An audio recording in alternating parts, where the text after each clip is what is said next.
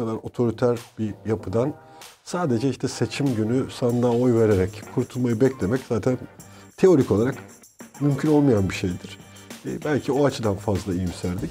Bu stratejik oy saçmalığı nedeniyle inanmadığınız, doğru bulmadığınız, benimsemediğiniz partilere oy vermenizi istendi sizden. Ve bunun sonuçlarını görüyoruz şu anda. Neden Gebze ve Gebze'de neyi başaracağınızı umuyorsunuz? Bugüne kadar yapılmış bir şey değil e, ama biz bugüne kadar yapılmamış pek çok şeyi yaptık. E, bu sefer de bunu deneyeceğiz. Üç gün önce oradaydım ben. Yani Lütfü Savaş mesela sokaklarda nasıl gezecek çok merak ediyorum. Her taraf çamur ya. Yani ben o şehrin belediye başkanı olsam sokağa çıkmaya utanırım. Bakın altını çizerek söylüyorum. Gökhan Zan'ın adaylığının temel nedeni budur. Gökhan Zan Türkiye İşçi Partili değildir. Şimdi millet öyle eleştiriyor ya. Oradan buraya geldi falan. Tam da bu yüzden Gökhan aday. Biz Hatay'da 75 bin yurttaşın oyuyla Can Atalay'ı milletvekili seçtik. Siz Can'ı esir tutmaya devam ediyorsunuz. O zaman Hatay'da 275 bin öyle size yanıt veririz.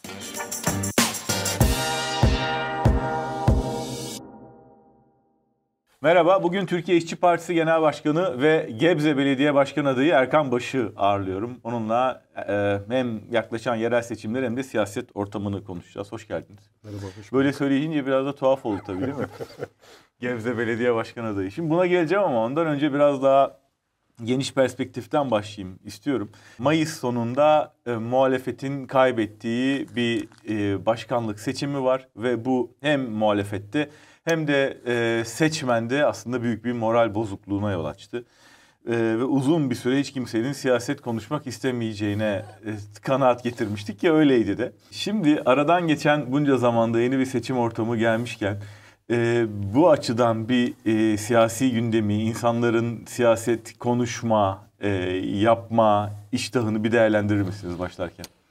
Ya herhalde Türkiye'deki genel olarak siyaset algısından başlamak lazım. Ee, orası böyle çok sevimli bir alan değil. Hani insanların dahil olmak istediği, hatta istediğinde de dahil olmasının pek kolay olmadığı bir alandan bahsediyoruz.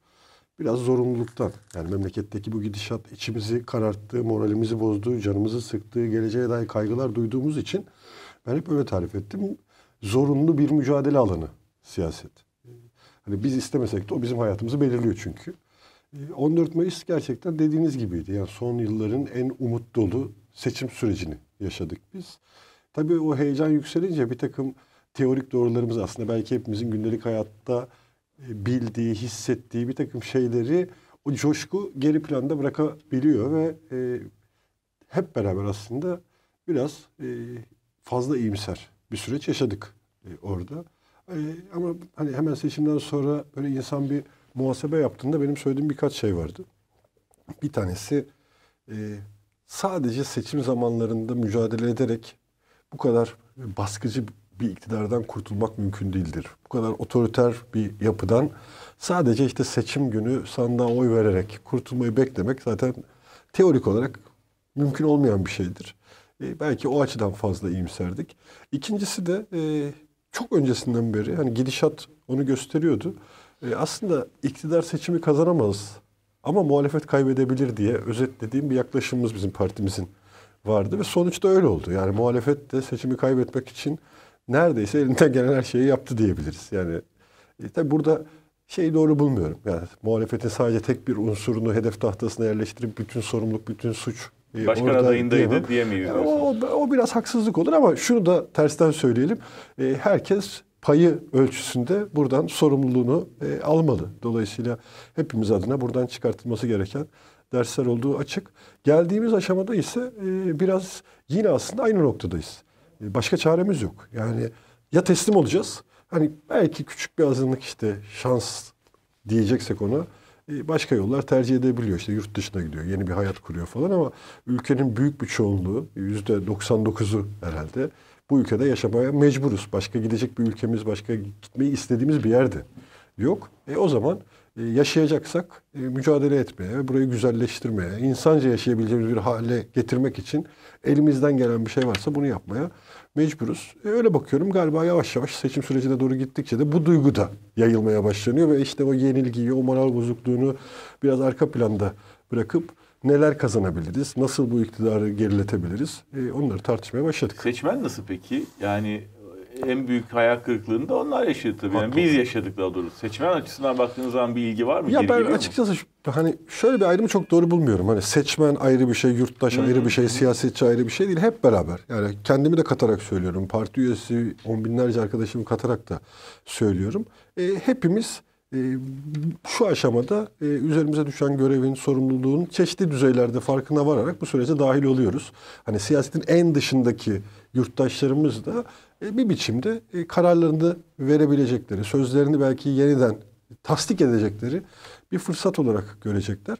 E, bir de tabii şimdi her seçim kendi bütünlüğünde değerlendirilir ama bittikten sonra da dönüp değerlendirme yapıyorsunuz. Şimdi aradan 6-7 ay geçtikten sonra şunu görüyoruz. Yani iktidarın seçimi kazanmak için söylediği pek çok şey hayatta hiçbir karşılık bulmadı. Yani o seçimden önce mesela yoksullaşmayı tartışıyorduk. Bugün daha derin bir yoksullaşmadan söz edebiliyoruz. Ya da işte seçimden önce muhalefeti yerli ve milli olmamakla suçlayan, hatta işte Amerika'nın, Avrupa'nın Türkiye'deki temsilcileri olmakla itham eden bir iktidar vardı. Seçim bitti. Yaptıkları ilk iş işte NATO'nun genişlemesini onaylayarak e, aslında yeniden bir e, biatlarını ifade etmiş oldular. Ya da işte iki gün önce diyelim ki Sisi ile görüştü. Hani hatırlayın bu da gerçekten tarihin garip bir ironisi. Geçen seçimde İstanbul'da ya Sisi ya Binali diyordu. Bu seçimde kendisi Sisi'yi tercih ederek seçim çalışmalarına başlamış oldu. E tabi bunun da ben belli bir düzeyde etkisi olacağını düşünüyorum.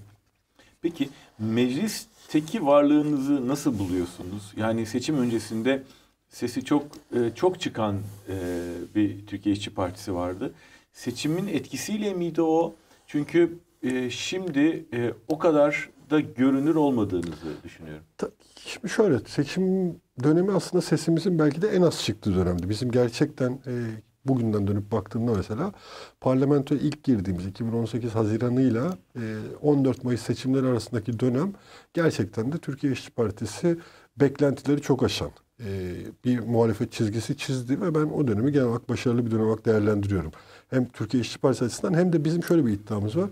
Türkiye İşçi Partisi'nin e, diyelim ki bir adımı muhalefetin tümünü 3-5 adım atmaya e, yönlendirebiliyor. Yani oluşturduğumuz ağırlığını kaydırabiliyoruz biz şu an Türkiye'deki siyasi dengelerini.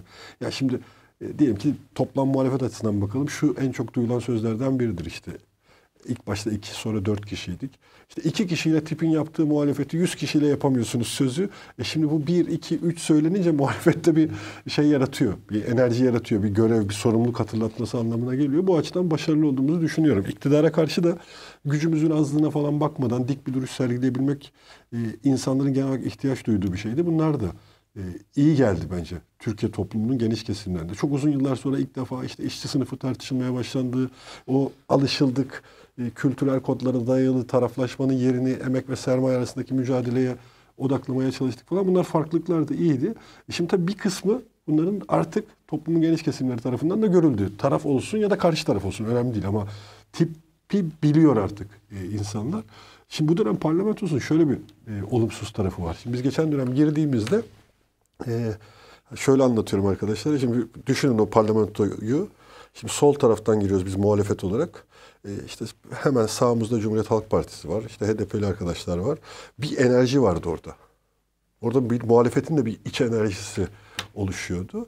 Şimdi bu dönem girdiğimizde ben ilk günlerde biraz kafam karıştı. Yani şimdi hangisi AKP'li, hangisi yeniden refah, deva kim, gelecek kimdi, saadet kimdi falan. Yani bu muhalefet şeyi, e, bütünlüğü henüz oluşabilmiş durumda değil parlamentoda. Bir de e, doğal olarak biz uzun süre e, canın haksız tutukluluğuna odaklandık. Yani ona alışmamak, onu normalleştirmemek üzerine bir kavga verdik. Ben yavaş yavaş biz de toplumdaki enerjinin yansımasını parlamentoya taşırız diye düşünürken şimdi yerel seçimler girdi. Ee, ama üzgün değilim bundan. Biz sonuçta gücünü sokaktan alan bir hareketiz. Yani sokakta bir hareket olursa, sokakta bir canlanma olursa orada mücadele edebilirsek parlamentoya bunu yansıtmakta bir sıkıntı yaşamayız. Hiç kimse merak etmesin. Özellikle ilk tur seçimden sonra e, etkileri bugüne kadar da uzanan e, seçmendeki bu hayal kırıklığının zaman zaman böyle nihilizme ulaştığı ve önüne çıkan herkesi sorumlusu olsun ya da olmasın bu sonucun suçlamaya dönük, ondan intikam almaya dönük bir e, vulgarliğe ulaştığına tanıklık ettik. E, şimdi bu durum yavaş yavaş siliniyor mu? Bunun kalıcı bir etkisi var mı? Ya şimdi bunun haklı olan taraflarını görerek başlamak lazım. Şimdi sonuçta bu sürecin en ağır faturasını sokaktaki insanlar çekiyor ve hani bunun için üzerimize düşen bir sorumluluk varsa biz bunu yapmaya hazırız dedikleri bir aşamada biz onlara sandığı işaret ettik hep beraber. Hani bu sandığa gidin, oyunuzu kullanın, oyunuza sahip çıkın ve bu süreci bitirelim diye ve hani orada istediği sonucu almamanın verdiği çok yaygın bir gücenmişlik durumu var bence. Yani insanlar gücenikler, kırılmışlar şu anda e, seçimler hemen sonra ve e, açıkçası ben hani orada yapacak bir şey görmüyorum. Yani o eleştirileri çok dikkatli dinlemek, oradan doğru dersler çıkartmak gerekiyor. E, bu konuda hiçbir tartışmamız yok. Biz de mesela parti olarak Size çok... de peki şey dediler mi ya yapabileceğinizin ötesinde ses çıkardınız. Hani ne oldu sonuç diye Yo, şöyle oldu tabii beklentiler çok yükselmişti. Yani şimdi biz mesela 51 ilde seçime girdik. %1.76 oy aldık. Aslında bu Türkiye'de son 100 yıldır sosyalist hareketin aldığı en yüksek oy. Yani 1965'teki tipi saymazsak şimdi bizim açımızdan aslında tırnak içinde söylüyorum ortada tarihsel bir başarı var ama bu genel başarısızlık içerisinde çok görünür bir şey olmadı. İkincisi tipe dönük ciddi bir medya ablukası yaşandı. E, üçüncüsü bu stratejik oy e, tezi diyelim ki özellikle bizim seçmeni bir baskı altına aldı. Yani seçim döneminde e, ama ben şundan çok e, hani bir eksik olarak kendi adımıza bunu kıramamış olmanın eksikliğini görüyorum. Çok önemli ama şundan çok gurur duyuyorum. Onu da ifade edeyim. Mesela bize oy vermiş hiçbir yurttaş sokakta bugüne kadar e, en azından şunu söyleyeyim. Size oy verdim haram olsun oyum demedi. Ama şeyi çok gördüm. Ya size oy verecektim. Son dakikada bu stratejik oy meselesinden sizin seçilemeyeceğinizi düşündüğümden gittim işte bilmem hangi partiye oy verdim. Bir dahaki sefer söz veriyorum size oy vereceğim diyen çok seçmen gördüm. Bizim açımızdan bu tablo olumlu bir tablo. Ee, olumlu başka bir şey de şu. Bu stratejik oy saçmalığı nedeniyle inanmadığınız, doğru bulmadığınız, benimsemediğiniz partilere oy vermeniz istendi sizden. Ve bunun sonuçlarını görüyoruz şu anda. Yani diyelim ki siz laikliği için gittiniz, inandığınız partiye oy verdiniz. Ama o partinin listelerinden gelip şimdi diyelim ki laiklik karşıtı açıklamalar yapan birini görüyorsunuz. Ya da, e, o mesela inanılmaz bir şey. Şimdi ne oldu? Mesela bir, bu örneği hep anlatıyorum. Eskişehir'de bizim bir motokurye adayımız vardı. Ee, seçilemeyeceğini düşünüp çok sistematik bir biçimde orada bir kampanya yürüdü sosyal medya üzerinden. Onu yaşanırken de görmüştük biz. Değiştiremedik. İyi Parti'ye oy verdi seçmenler orada. Yani muhalif seçmen oraya yönlendirildi. Yani son milletvekili tip zaten çıkartamıyor. İyi Parti'ye verirseniz o çıkartacak. Vermezseniz AKP'li çıkıyor falan gitti diye. AKP'ye geçti. o da. Adam AKP'ye geçti şimdi belediye başkanı adayı. E. Şimdi bunların görülmüş olması açıkçası bizim açımızdan şöyle bir sonuç doğuruyor. Türkiye İşçi Partisi sadece işte etkili muhalefet yapması da değil. Aynı zamanda akılla, e, bilimsel verilere dayanarak, ciddi çalışmalar yaparak seçimlerde bir takım sözler söyledi ve söylediği sözlerin önemli bir bölümü doğrulandı. Şimdi bu şimdiki seçim için bizim açımızdan bir avantajı beraberinde getiriyor. E, dolayısıyla bir enerji var bizim etrafımızda, onu hissediyoruz. E, bir de genel olarak siyasetteki bu tek seslilik hali diyelim ona. Yani farklı partiler ama aşağı yukarı aynı yaklaşımlar gelişiyor. E, yerel yönetimler söz konusu olduğunda sosyalistlerin farklı bir tutumu var orada. E, daha temelden bir takım itirazlarımız var. E, işte bir takım tartışmalarda da bu fark ediliyor. Ben onun da bir e, bu seçimde ayrıştırıcı bir yeri olacağını düşünüyorum. Mesela bizim açımızdan şöyle düşünün. Yurttaşa ben gittiğimiz yerlerde şunu söylüyorum. Yani işte diyelim ki AKP'nin Türkiye'de 300-400 tane belediyesi vardı. CHP'nin 200-300 tane belediyesi vardı. 250 civar falan galiba. Ve yıllardır aynı partiler oraları yönetiyorlar. Hayatınızda ne değişiyor? Ama şimdi diyelim ki bu yerel seçimlerde şöyle bir şansınız var. Yani orayı eğer Türkiye İşçi Partisi yönetmeye başlarsa başarılı olsun ya da olmasın bir kere bir değişim olacak orada. Ha biz şunu taahhüt ediyoruz. Diyoruz ki bizim yönettiğimiz tüm belediyelerde önümüzdeki dönem Türkiye'nin parmakla gösterilen belediye yönetimleri ortaya çıkacak. Bu konuda çok iddialıyız ve hani bugüne kadar söylediğimiz her şeyi yapmış olmanın, bugüne kadar herhangi bir sözümüzün yalanlanmamış, yanlışlanmamış olmasının verdiği bir özgüvenle hareket ediyoruz. Özellikle iddialı olduğumuz yerlerde heyecan yükseliyor. Bunu hissediyorum. Yani çünkü bu sefer somut olarak kazanılacak bir şey var ortada. Yani gideceğiz oradaki belediyeyi alacağız ve halkla beraber yönetme anlayışını 1 Nisan itibariyle hayata geçireceğiz. Şimdi bu çok e, hani ölçülebilir bir şey aynı zamanda. Hayatınızı değiştirecek bir şey. E, bunun da yarattığı bir ek enerji var şu anda partide.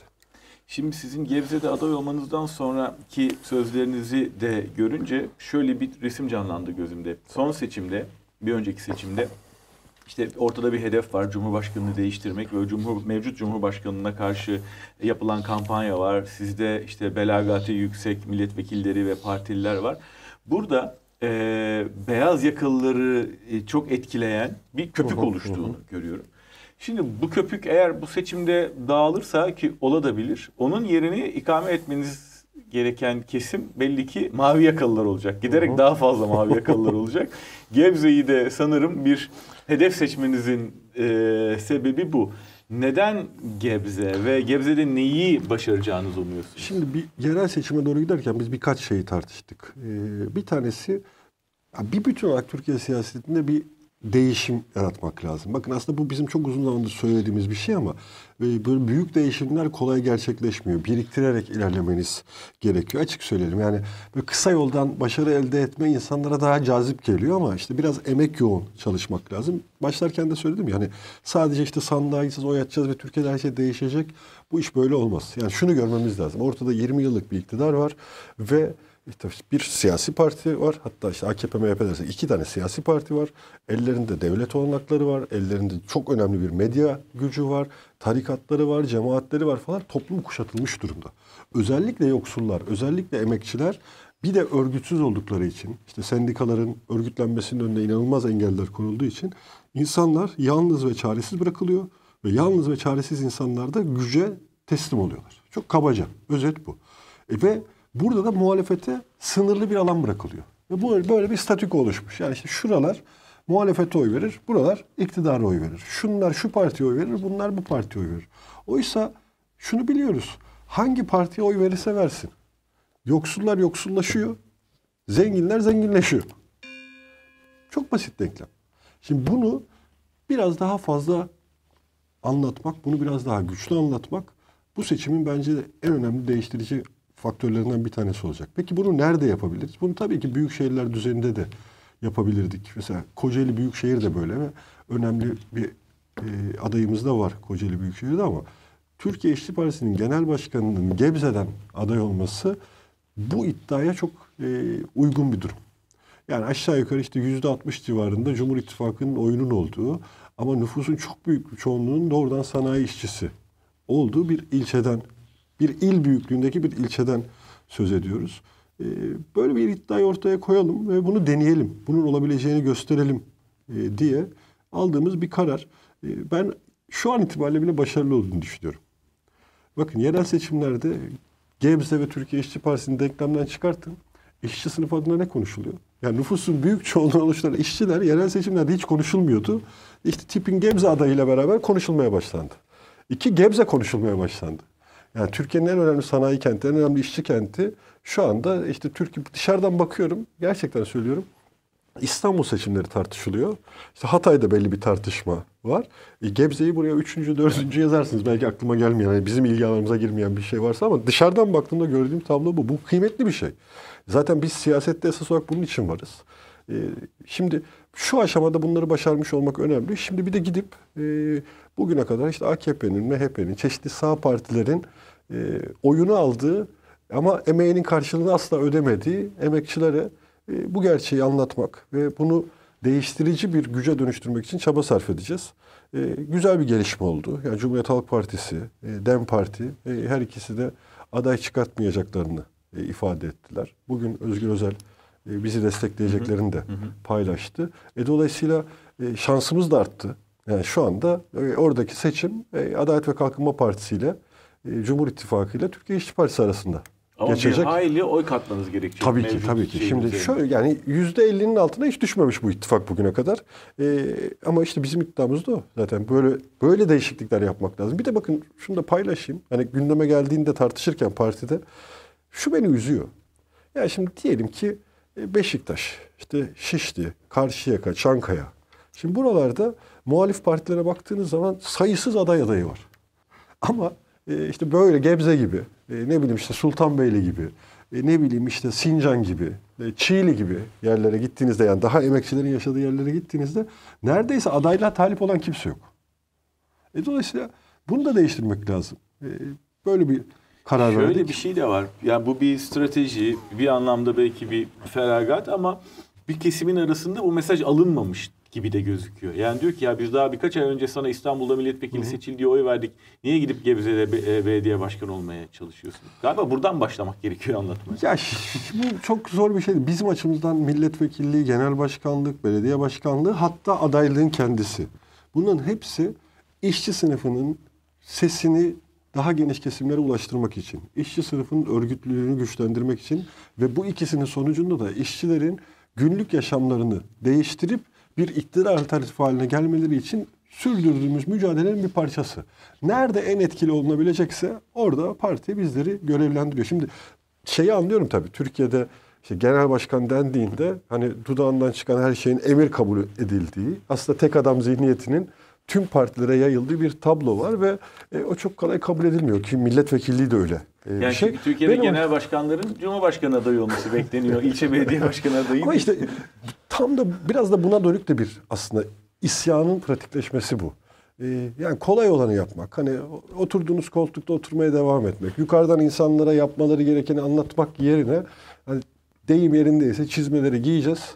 Sahaya çıkacağız ve yapılması gerekeni en önde yaparak, göstererek e, tüm partiye, tüm siyaset alanına bir örnek geliştirmeye çalışacağız. Hep beraber deneyeceğiz. Yani bugüne kadar yapılmış bir şey değil. E, ama biz bugüne kadar yapılmamış pek çok şeyi yaptık. E, bu sefer de bunu deneyeceğiz.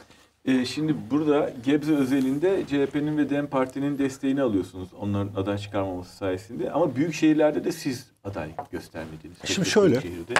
Bu, bu ittifak ya da bu işbirliği daha doğrusu e, hangi zeminde, hangi prensibe göre kuruldu? Şimdi biz biri Türkiye İşçi Partisi seçimlere doğru giderken genel bir siyasi okumanın yanına pratik olarak ne yapması gerektiğine ilişkin tartışmalara başladı. Bir dedik ki kayyum atanan belediyeler var. İşte Diyarbakır, Van, Şırnak.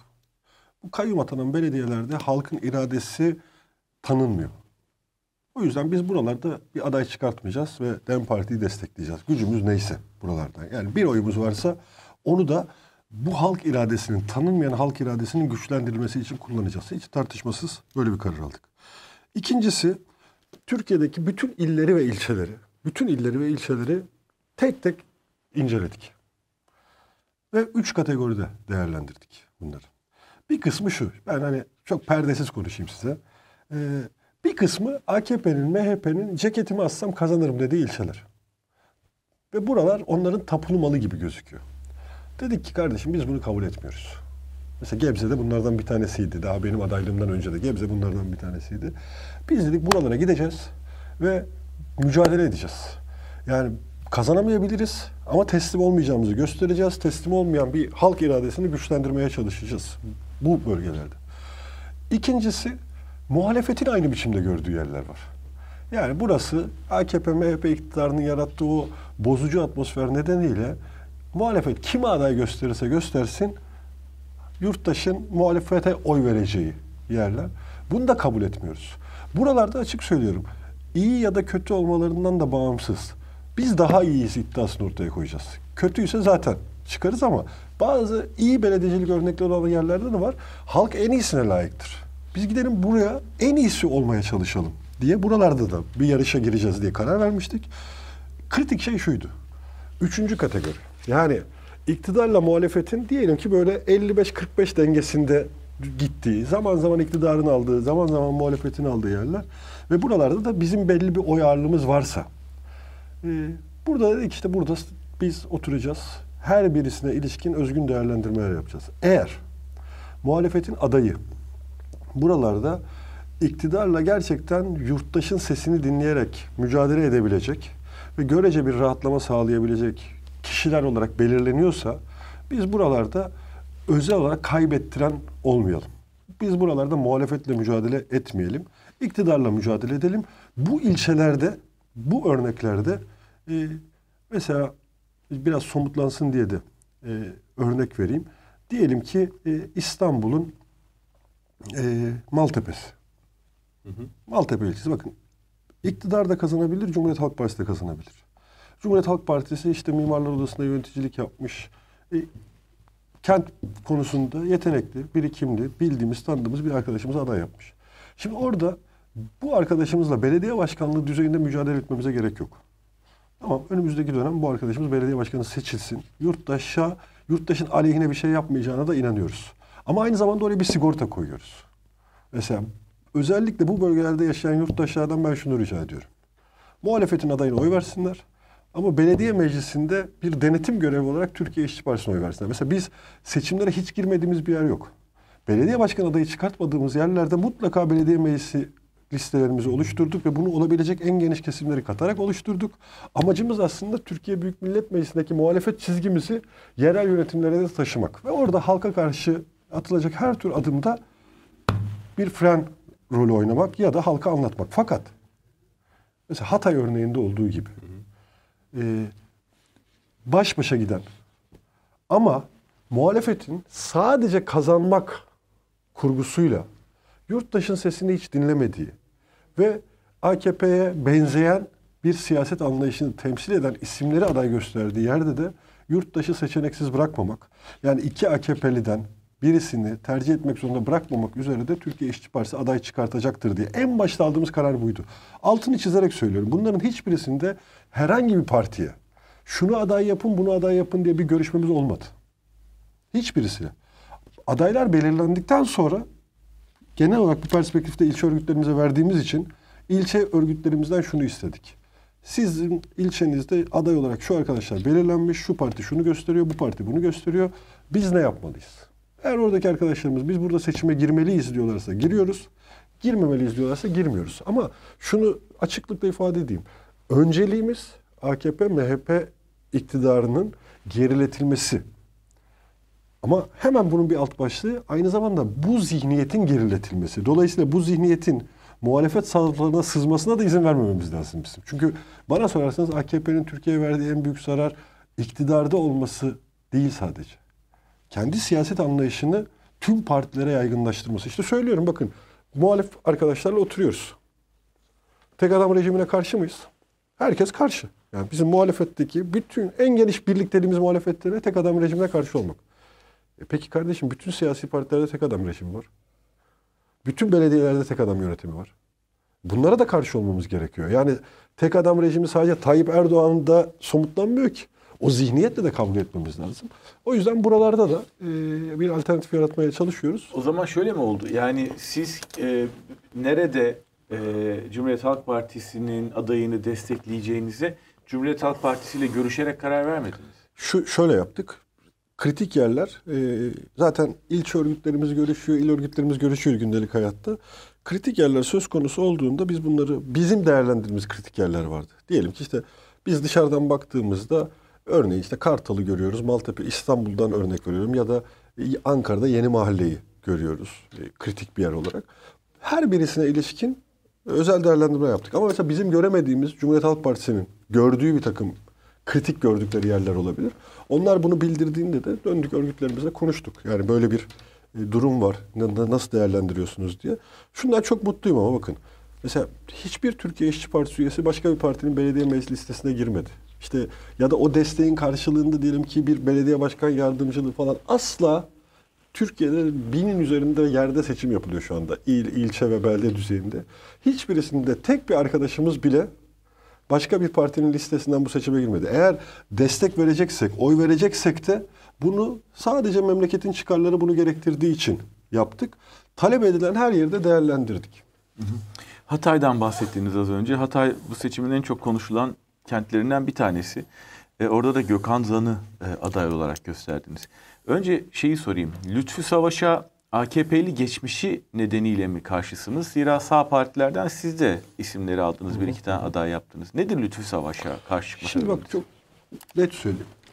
Ee, biz depremin ilk günden bugüne o dönem Barış Hatay milletvekili olduğu için de Hatay'da çok özel ilgileniyoruz. Ya zaten ciddi kuvvetli bir örgütümüz var Hatay'da. Ve yerel seçime doğru giderken bizim Hatay'da önceliğimiz şuydu başlarken.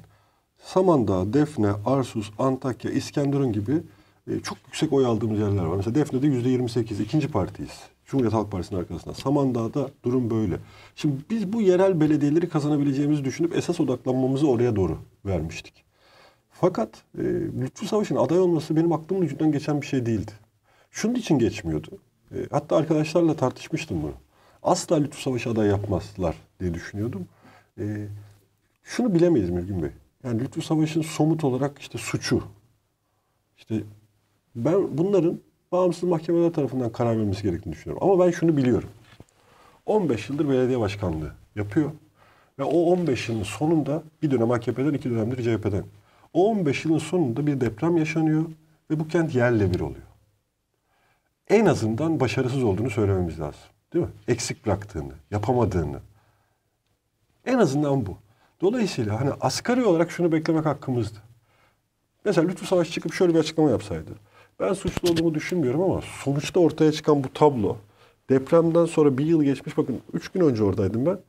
Yani Lütfü Savaş mesela sokaklarda nasıl gezecek çok merak ediyorum. Her taraf çamur ya. Yani ben o şehrin belediye başkanı olsam sokağa çıkmaya utanırım. Çıkıp şu açıklamayı yapsaydı. Ben suçlu olduğumu düşünmüyorum. Ama bütün çabalarıma rağmen eksik bıraktığımı, yanlış yaptığımı ve sonuçta ortaya çıkan tabloda sorumluluğum olduğunu gördüğüm için bu görevi bırakıyorum. Bir daha aday olmuyorum. Biz hiç Lütfü Savaş tartışması yapmayacaktık bugün. Ama ya ben, ben, ben, illa ben, benden başkası oturamaz dediğinde ya bir dakika arkadaş ya bu kentin bu hale gelmesinde senin sorumluluğun yok mu? Bu benim kişisel olarak duygum ya da bizim Türkiye İşçi Parti'nin duygusu değil ki. Bu Hatay'da Lütfü Savaş'a oy vermiş, vermemiş. Pek çok yurttaşın duygusu ve biz esas olarak şuna itiraz ediyoruz. Yani Lütfü Savaş'a aday yaptığınızda iktidar kazanacak burayı, AKP kazanacak. Eğer hani ortaklaştığımız nokta burayı AKP'ye teslim etmemek ise yapılması gereken şey herkesin üzerinde ortaklaşabileceği deprem suçuna bulaşmamış bir aday etrafında birleşmek olmalıydı. Şimdi ve çok ilginç bir şey oldu burada. Lütfü Savaş çok erken ilan edildi. Samimiyetle söylüyorum tek isim olarak Cumhuriyet Halk Partisi'yle görüştüğümüz isim Lütfü Savaş oldu. Yapmayın burayı AKP'ye teslim etmeyin dedik. Ama bütün çabamıza rağmen e, bu karşılık bulmadı. E şimdi biz de şöyle bir tercihle karşı karşıya kaldık. Yani ya buranın göz göre göre AKP'ye gitmesine göz yumacağız ya da buranın AKP'ye gitmemesi için gerçek bir alternatif ortaya çıkartacağız. Dikkat edin. Çok güçlü olduğumuz bir ilden bahsediyoruz. Yani 3-4 tane ilçesinde belediyeyi alma aşamasında olduğumuz bir ilden bahsediyoruz. Ve bizim çok sayıda orada üyemiz, yöneticimiz, Büyükşehir Belediye Başkanı adayı olabilirdi. Sadece aday göstermek olsaydı derdimiz. Ama bütün toplumsal kesimlerle, sendikalarla, meslek odalarıyla görüşerek dedik ki biz burada Türkiye İşçi Partisi olarak Hatay Büyükşehir Belediyesi'ni yönetmeye talip değiliz. Depremden sonra Hatay'ı yeniden inşa etmek, Hatay'ı oranın geleneklerine, kültürüne, dokusuna, demografisine uygun bir biçimde yeniden ayağa kaldırmak üzere bir deprem ittifakı oluşturmamız lazım burada ya. Çok olağanüstü bir durum var burada. Yani hani gerçekten çok merak ediyorum yani bu olağanüstü bir durum değilse ve bu bile bizi değiştirmeyecekse bizi ne değiştirecek? Ve tam da bu nedenle dedik ki eğer burada 6 Şubat sabahı, 7 Şubat günü, 8 Şubat günü yani ortada ne devlet varken ne yerel yönetimler varken kol kola giren insanlar, omuz omuza giren insanlar yani burayı yeniden insanları enkaz altından çıkartarak yaşama bağlayan insanlar yan yana gelsinler ve mevcut siyasi partilerin o zaman da duymadıkları sesini tekrar duymadıklarını gördüklerinde bir araya geldiklerinde burayı ayağa kaldırabilirler. Bakın altını çizerek söylüyorum. Gökhan Zan'ın adaylığının temel nedeni budur. Gökhan Zan Türkiye İşçi Partili değildir. Şimdi millet öyle eleştiriyor ya. Oradan buraya geldi falan. Tam da bu yüzden Gökhan aday. Yoksa Türkiye İşçi Partisi bir üyesini aday yapsaydı Türkiye'nin bin tane ilçesindeki seçimlerden bir tanesi de Hatay gibi davranmış olurduk. Ama Hatay'da çok özel bir durum var. Ve ben şunu soruyorum ya. Bu yerel yönetimler seçiminin temel gündemlerinden bir tanesi bütün Türkiye'de, İstanbul'da da, İzmir'de de deprem değil mi? Şimdi Özgür Özel diyor ki ben bir AKP'liyi e, şeyde görmektense e, belediye başkanı olarak görmektense e, Lütfü Savaş'ı görmeyi tercih ederim. Ve işin esas sorumluluğunun hükümet olduğunu görerek Lütfü Bey'in günah keçisi ilan edilmemesini, Lütfü Bey'e vurun abalıya dememeye, bütün sorumluluğu ona yıkmamaya dikkat ettim diyor. Hiç böyle bir şey yapmadık. Hiç, ee, bakın çok... Şimdi ya siz bu adaylıkla e, kazanamazsanız, Lütfü Savaş'ın kazanmasını da engellerseniz ve AKP'li adayın. Bu arada AKP'li aday açıklandı mı? Bu kadar Hatay konuşuyoruz. İki adayı konuşuyoruz. Ee, duyuldu mu? Evet. Yani böyle bir aday kazanırsa mesela bunu nasıl karşılayacaksınız? Bu, bunun sorumluluğu Lütfü Savaş'ta olur. Yani şimdi şöyle bir şey olabilir mi? Siz 15 yıl boyunca yöneticilik yaptığınız bir kentte 15 yılın sonucunda ve gerçekten Özgür Bey orada katılıyorum. İşin gerçek sorumlusunun oraya atadığı bir siyasi kimlik varken o seçimden başarıyla çıkıyorsa bunun sorumluluğu kesin olarak Lütfü Savaş'tadır. Biz bunun olmaması için aday çıkarttık. Bunun olmaması için mücadele ediyoruz şu anda. Yani biz seçimden olmasak yani şöyle düşün. Lütfü Savaş'la AKP karşı karşıya kalsa maalesef AKP kazanır orayı. Bu iki kere iki dört kadar bizim açımızdan net bir tablo var. Bakın size ben kesin olarak aday çıkartma kararı verdiğimiz anı paylaşmak istiyorum sizinle. Arkadaşlarımızla 6 Şubat birinci yıl dönümünde depremin gece saat 4'te bir yürüyüş yapıldı. Bir yıl önce insanlar ne yaşadılarsa o anı tekrar yaşadılar. İnanılmaz bir andı yani hem duygu yoğunluklu hem hüzünlü hem öfkeli ve yürüyüşün bir aşamasında polis barikatları vardı. Polis barikatlarının arkasında da bir resmi tören, devlet töreni düzenleniyordu. Tüm sol sosyalist güçler biz beraber yürüyorduk orada. Bizim seçmenlerimiz, taraftarlarımız, üyelerimiz, tipli ya da diğer sol gruplardan. Ve şu, baktık o polis barikatı nedeniyle bir ayrım yaratılmak isteniyor. Bir gerilim yaratılmak isteniyor. 6 Şubat platformu diye içinde sendikaların, meslek odalarının olduğu bir platform dedi ki biz o tarafa geçmeyelim. Biz burada kendi anmamızı yapalım, kendi acımızı yaşayalım. Ve bakın ben o protestoyu e, ertesi gün izledim. Bu niye önemli biliyor musunuz? Şimdi çok büyük bir çoğunluk zaten oraya girmemişti. Oraya giren insanların yüzde 99'u geçen seçimde Lütfü Savaş'a oy vermiş insanlardı. Belki de yüzde yüzü öyleydi. Ve gerçek protestoyu onlar yaptılar. Gerçek. Orada da bakın o da gözden kaçırılıyor. Protestonun birinci dereceden muhatabı yine iktidardı. Yani öyle bir kontrolsüz bir öfke yoktu orada. Kontrolsüz bir protesto yoktu. Bir ortak yurttaşlık bilinci gelişmişti ve önce iktidarı hedef aldılar. Ama Lütfü Bey'in oradaki sorumluluğunu da unutmadılar. Onu da protesto ettiler. Dolayısıyla gerçekten şu doğru. 11 il depremden etkilendi. Bunların 10 tanesinde zaten AKP'li belediyeler vardı. Merkezi yönetim AKP'deydi. Dolayısıyla 20 yıldır bu ülkeyi yöneten iktidar depremin bir felakete dönüşmesinin esas sorumlusudur. Ama bir de bulunduğu makam nedeniyle bu konuda Lütfü Savaş'ın da hiçbir sorumluluğu olmadığını söyleyemeyiz. Dolayısıyla biz oradaki tartışmanın iki deprem suçlusu, iki deprem suçlusudan bir tanesini tercih etmeye yurttaşı mahkum edemezdik. Bir alternatif geliştirdiğimizi düşünüyoruz. Geniş bir mutabakatla oluşmuş bir alternatif ortaya çıktı. Bunu gösterdiğimize de inanıyorum yurttaşın bunu anladığını da görüyorum. Ee, hem Hatay'da hem Türkiye çapında e, bu tavrımızın e, aslında bu genel olarak siyasetteki değişim zorunluluğuna yönelik vurgularımızla uyumlu olduğu kanaatindeyim. Kadıköy'de bir aday açıkladınız. Genel Başkan Yardımcısı Doğan Ergün aday oldu. Orada başka bir sosyalist, bir komünist aday var. Maçoğlu. Ee, bir yandan da diyorsunuz ki e, işçi sınıfı kendi mahallesine sıkışmamalı. Kendi mahallesine sıkıştı kaldı. Ama aynı mahallede de kıran kırana mücadele ediyorsunuz bir yandan gördüğüm kadarıyla Kadıköy mahallesinde. Niye burada ortaklaşmadınız? Niye Şimdi Maçoğlu'nu bakın, desteklemediniz? Biz seçimlerden galiba Eylül ayı falandı. Ee, 25 ya da 26 tane sol sosyalist örgüt, parti, grup, topluluk e, oturduk ve o günde Türkiye İşçi Partisi aynı şeyi söyledi. Mümkün olan her yerde ortaklaşma kararıyla oturduk masaya ve bunu önerdik. Çeşitli biçimlerde bu ortaklaşma gerçekleşebilirdi ve net bir şeyimiz var bizim. Yani herhangi bir sol sosyalist partinin kazanabileceğini gördüğümüz herhangi bir yerde onlarla bir rekabet içerisine girmeyeceğiz dedik. Hemen örneğini vereyim bakın. Ee, Artvin'in Kemal Paşası. Beni teyit edecektir. Ee, son seçimlere bakarsanız bizim oy oranımız örneğin sol partinin çok üstündeydi. Ee, sevgili Alper Taş beni aradı. Dedi ki biz Kemal Paşa'da bir aday çıkartmak istiyoruz. Yerel bir arkadaşımız kazanma ihtimali var. Biz Türkiye İşçi Partisi olarak çekildik seçimden bu örneklerin ortaya çıktığı her tabloda yani kazanabilme iddiası olan bir sol sosyalist aday varsa Türkiye İşçi Partisi oradan hemen geri çekildi. Hemen ortaklaşma mesela e, Dersim'de bir ittifak oluştu. E, Hozat'ta bizim çatımızdan girmek istediler seçime. Hiçbir beklentimiz olmadan oradaki ittifaka partimizin çatısını sunduk. E, diyelim ki yan ilçede Ovacık'ta Emek Partisi'nden girmek istediler. Orada seçime girmiyoruz. Çok örnek verebilirim böyle. Şimdi bu konuda büyük bir çaba içerisindeyiz. Şimdi Kadıköy'de de böyle olmasını arzu ederdik. Fatih Mehmet Maçoğlu bizim açımızdan sevdiğimiz, çalışmalarını izlediğimiz, beğendiğimiz belediye başkanı olarak da kıymetli bir arkadaşımızdır. Eğer diyelim ki AKP'nin karşısında herhangi bir yerde Fatih Mehmet Maçoğlu aday olsaydı doğrudan desteklerdik. Ama Kadıköy'de bir kere şunu tespit edelim. AKP'nin kazanma şansı olan bir yer değil. Yani %10 civarı oy alıyor. Kadıköy'de Türkiye İşçi Partisi de AKP ile kafa kafaya oy alıyor zaten.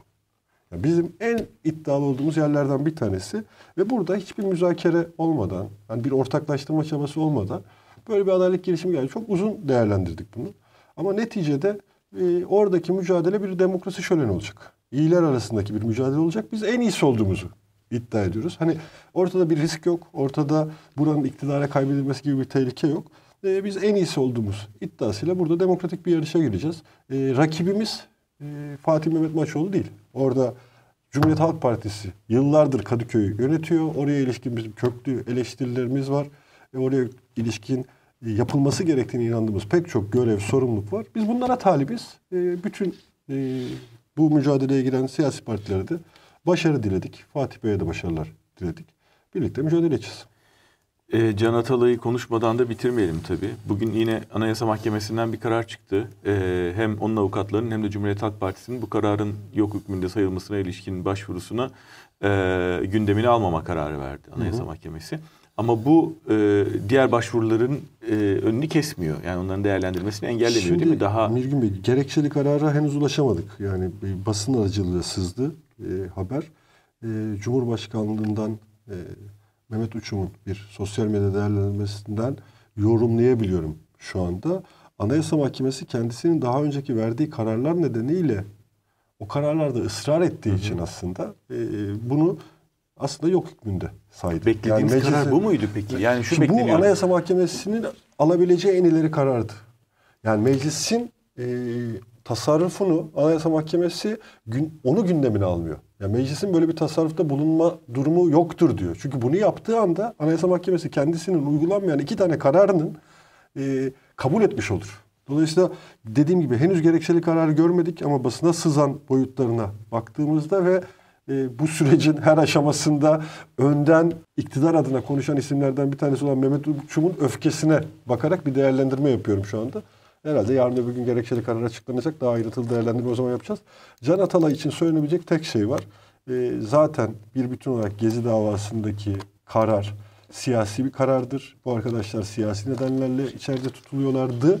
E, üstüne milletvekili seç- seçilmesine iki tane Anayasa Mahkemesi kararına rağmen Can Atalay'ın cezaevinde tutulması anayasanın ayaklar altına alınması girişimidir. Biz buradaki tutumumuzu bir milim değiştirmeyeceğiz. E, bunun normalleşmesine, bunun sineye çekilmesine, bunun kabul edilmesine asla izin vermeyeceğiz. E, ve nihayetinde ben şu iddiamdan hiç geri adım atmayacağım. Can Atalay çıkacak hep beraber göreceğiz. Meclise gelecek, yemin edecek, görevini yapacak. Şimdi biz şuna hazırlanıyoruz.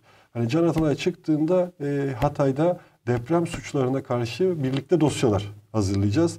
Umuyorum Büyükşehir'de de, Defne'de de, Samandağ'da da, Arsus'ta da, İskenderun'da da Can'ı biz Türkiye İşçi Partili belediyelerle karşılayacağız. Şöyle bir beklenti vardı. Yani Anayasa Mahkemesi yine hak ihlali kararı verecek ve bu defa daha önceki O başka üçüncü, üçüncü hak ihlali kararı da çıkacak bence. başka örneklerde önceki e, olduğu gibi e, ma- meclis bunu kabul edecek ve Can Atalay'ın tahliyesi böyle mümkün olacak yönünde beklenti vardı. Bu kapı hala aralık Açık, mı bugünkü tabii. karara rağmen? Tabii bu bugünkü karar usulen alınmış bir karar ve bizim lehimize olduğu yönünde ilk değerlendirmeler var ama hak ihlaliyle ilgili üçüncü başvuru ayrıca Anayasa Mahkemesi'nin henüz gündemine almadı ama önünde duran dosyalardan bir tanesi. Ya Oradan peki bu olursa e, bunu siyaseten engelleme e, hamlesi olduğunu bekliyor musunuz? Yoksa usulca e, Enis Berberoğlu ve diğer örneklerde olduğu gibi e, tahliyeyle sonuçlanacak açık- mıdır kesin? Açık görüşümü söyleyeyim. Can'ın milletvekilinin tırnak içinde söylüyorum düşürülmesi aslında 31 Mart seçimlerinden önce iktidarın bir son hamlesiydi. Size, bana, sokaktaki yurttaşa siz kime oy verirseniz verin ben ne istersem o olur diye aslında e, muhalefetin moralini bozma, muhalefeti teslim alma girişimlerinin bir e, adımıydı. 31 Mart seçimlerinde elde edeceğimiz siyasal sonuca bağlıdır Can Atalay'a ilişkin verilecek siyasi karar diye düşünüyorum. Bizim özel olarak hani bunu da paylaşmış olayım. Türkiye İşçi Partisi olarak yerel seçimlerdeki motivasyon kaynaklarımızdan bir tanesi de budur. Yani biz Hatay'da 75 bin yurttaşın oyuyla Can Atalay'ı milletvekili seçtik. Siz Can'ı esir tutmaya devam ediyorsunuz.